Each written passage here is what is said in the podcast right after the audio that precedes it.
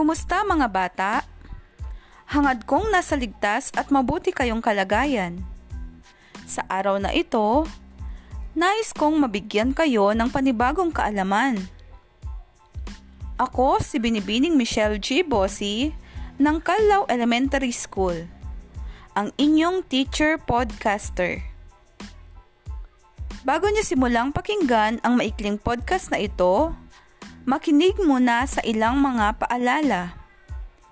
Ihanda na ang inyong module, lapis at papel, umupo ng maayos, makinig, at unawaing mabuti ang podcast na ito.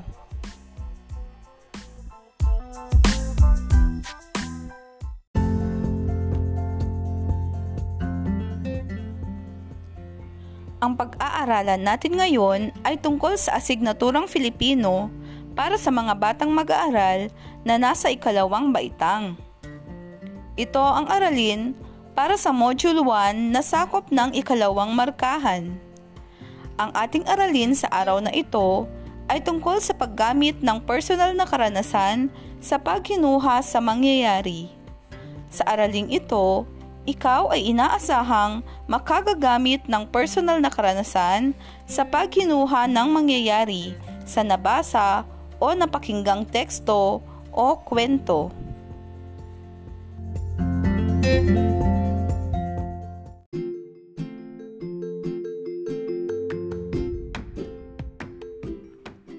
Simulan natin ang ating aralin sa pamamagitan ng pagsagot sa gawain ito makinig at unawain ang sumusunod na sitwasyon. Hulaan ang susunod na maaaring mangyari. Una, araw ng Sabado, maagang gumising si Diana. Nakahanda na ang paso, lupa at halamang gagamitin niya. A. Baka magtatanim siya. B baka mangingisda siya. C. Baka maliligo siya. D. Baka aani siya.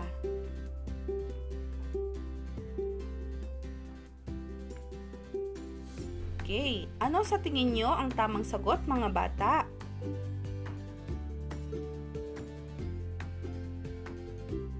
Okay, ang sagot ay letrang A.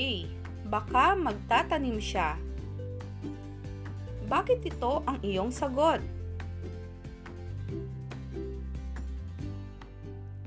Okay, dahil ang gamit na gagamitin ni Diana ay paso, lupa at halaman. Ang mga ito ang karaniwang ginagamit sa pagtatanim. Narito naman ang ikalawang sitwasyon mahusay kang tumula. Isang araw, tinawag ka ng iyong guro. Sinabi niyang isasali ka niya sa programa sa darating na biyernes para tumula. Ano kaya ang susunod na mangyayari? A. Siguro matutuwa ka? B. Siguro magtatago ka? C. Siguro hindi ka sasali. D. Siguro hindi ka papasok.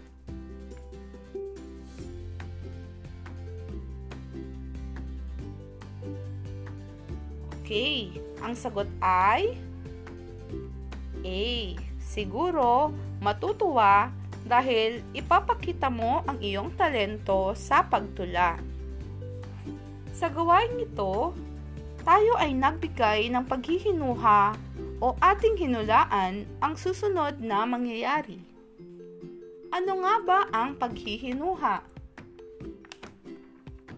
Ang paghihinuha o inferring sa Ingles ay pagbibigay ng hula o sariling palagay sa maaaring mangyari sa isang kwento. May pagkakataong na iuugnay ng mambabasa ang kanyang personal na karanasan. Nakatutulong ito upang higit na malinang ang kanyang kakayahan sa paghihinuha. Kadalasan, Nagaganap ang paghihinuha kung ang wakas ng isang kwento ay hindi tapos at bitin. Madali kang makapagbibigay ng sariling hula o hinuha kapag naunawaan mo ang bawat sitwasyon o kwento na iyong nabasa o napakinggan.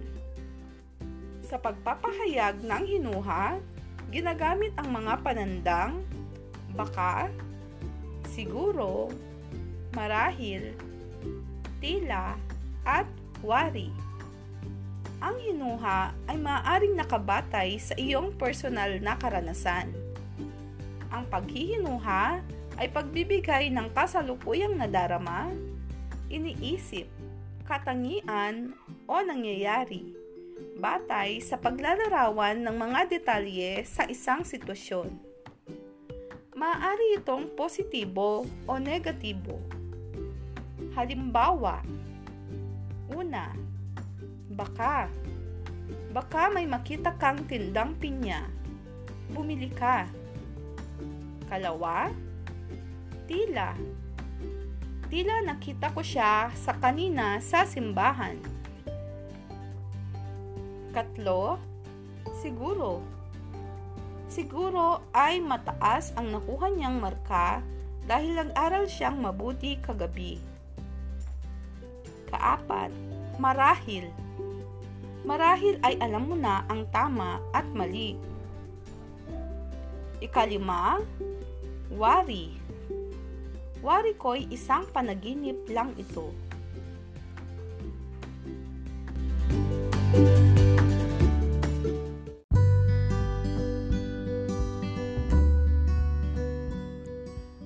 Naman mga bata, magbibigay kayo ng sarili niyong hinuha sa mga sumusunod na sitwasyon. Narito ang unang sitwasyon. Masayahin at matalinong bata si Kevin. Magkatabi sila ni Riza ng upuan sa klase. Madalas, binibigyan ni Kevin si Riza ng pagkain. Lunas ng umaga ay hindi niya nakitang nakaupo si Riza sa kanyang upuan. Ngayon, dugtungan niyo ito. Baka, patlang. Magbigay ka nga ng iyong sariling hinuha. Okay. Baka may sakit si Riza. Ano pa? Marahil ay Okay, marahil ay nahuli lamang sa pagpasok sa klase si Riza. Siguro ay Okay, siguro ay pinalipat si Riza ng upuan ng kanilang guro. Narito naman ang ikalawang sitwasyon kagagaling lang sa palengke ni Nanay Lourdes. Subalit, bago siya umalis ay pinagbilinan muna niya ang kanyang anak na si Lorna na itabi ang ginamit sa pagpipinta. Laking gulat ni Nanay Lourdes na nagkalat pa sa lamesa ang mga gamit ni Lorna. Ano ang hinuha niyo dito? Tila Okay. Tila nakalimutan ni Lorna ang bilin ng ina. Baka? Okay, baka magpipinta pa muli si Lorna kaya hindi muna niya itinabi ang mga gamit niya. Siguro ay Okay, Siguro ay humangin ng malakas kaya nagulo muli ang mga gamit. Nakapagbigay ka rin ba ng sarili mong hinuha sa dalawang sitwasyon? Magaling! Ang ibig sabihin ay naunawaan mo ang pagbibigay ng hinuha at masasabi kong kayo ay nakinig at nag-aral ng mabuti habang ako ay nagtuturo.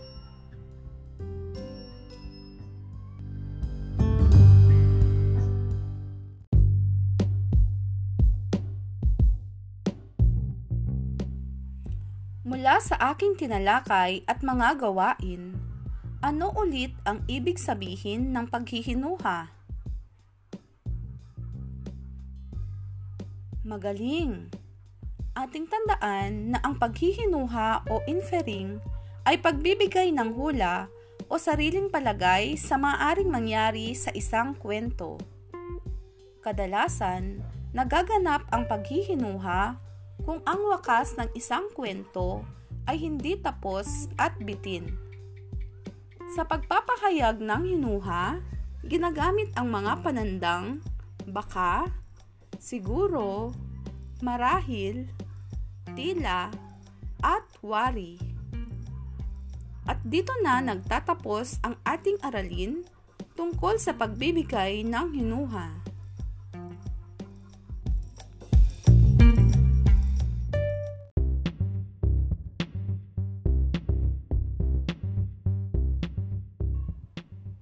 Muli, ako ang inyong podcast teacher na si Binibining Michelle G. Posi na nagiiwan ng katagang ang dunong ang tanging yaman na kailanman ay hinding-hindi mananakaw o maaagaw. Sana ay nagustuhan ninyo at may napulot kayong aral mula sa maikling podcast na ito. Para sa inyong mga katanungan, ay maaari kayong mag-comment o mag-message sa aking Facebook Messenger account na Michelle Guntayon Bossy o mag-text sa aking mobile number na 0965 8474 577.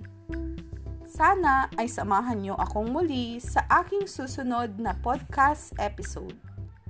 Maraming salamat sa pakikinig at mag-iingat po tayo palagi.